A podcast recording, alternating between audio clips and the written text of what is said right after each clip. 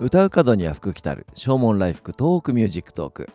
この番組は仙台を中心に活動する音楽プロデューサー猪狩大使が音楽、仕事、夢、そして何気ない日常の出来事をリラックスした雰囲気で語るポッドキャストです。皆さんこんにちは、またはこんばんは。お相手は猪狩大使です。いかがお過ごしでしょうか。今日はじゅうがつじゅうしちにちの土曜日、お昼のじゅうにじを少し回った時間帯で収録をしております。えー、週末は冷え込むよというふうにですね、えー、天気予報で言っておりました通り、えー、今日は寒いですね。えー、仙台は朝から細かい雨が降っております。えー、本当に、えー、肌寒くて、えー、暖房を入れようか入れまいか、えー、そんな感じで迷っているような状態でございます。見た夢を割とはっきり覚えているということで定評のございます私猪狩大使でございますけども、えー、今朝方もですね、えー、はっきりとした夢を見ました。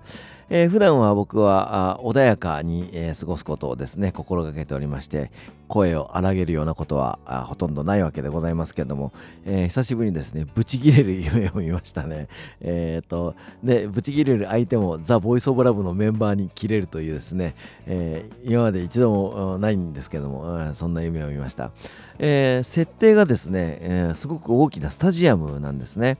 で、あのー、アメリカのスーパーボウルのような、えー、スポーツのイベントが行われている中でアトラクションみたいなことをするという、そのゲストにザ・ボイス・オブ・ラブが招かれているわけです。で、えー、その女子メンバーがですね、えー、メイクやら衣装やら、えー、そういったもので、えー、バタバタとしていて、えー、男子チームはですねもう、あのー、準備ができているわけですけれども、えー、リハーサルですよとか、えー、スタッフから声がかかってももう全然その、えー、メンバーがちんたらして動かないと、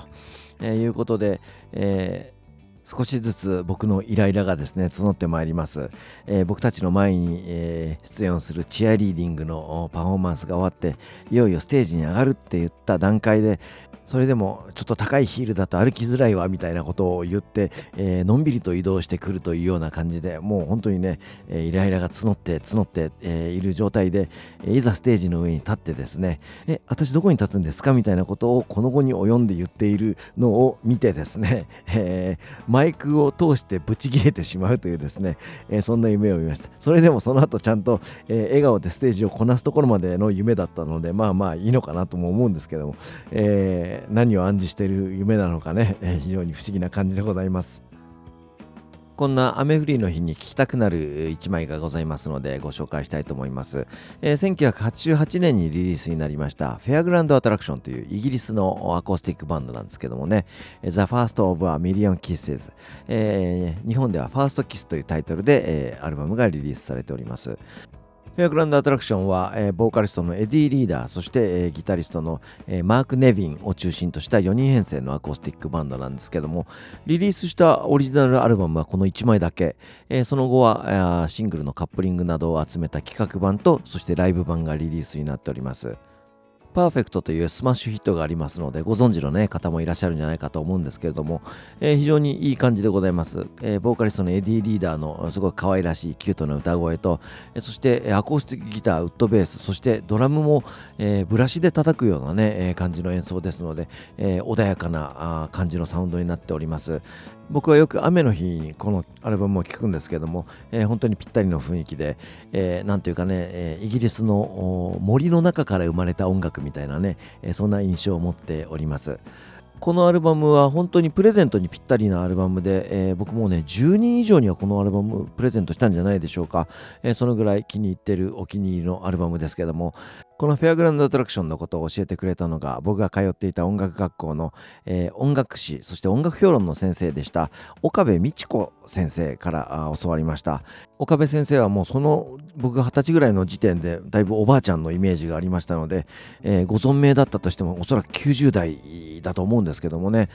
結構たくさんの音楽評論の本を書かれていて、その業界では有名な方でございます。えー、引っ越しをするんだか片付けをするんだかで、ちょっと手伝いに来てって言われてですね、岡部先生の家に遊びに行って、えー、大量の エルピー レコードと、えー、そしてソファーをいただいた記憶がございますね。えー、その エルピー レコードもね、えー、もう今は、えー、ほとんど手元に残ってないんですけども、えー、取っとけばよかったなというふうに思います。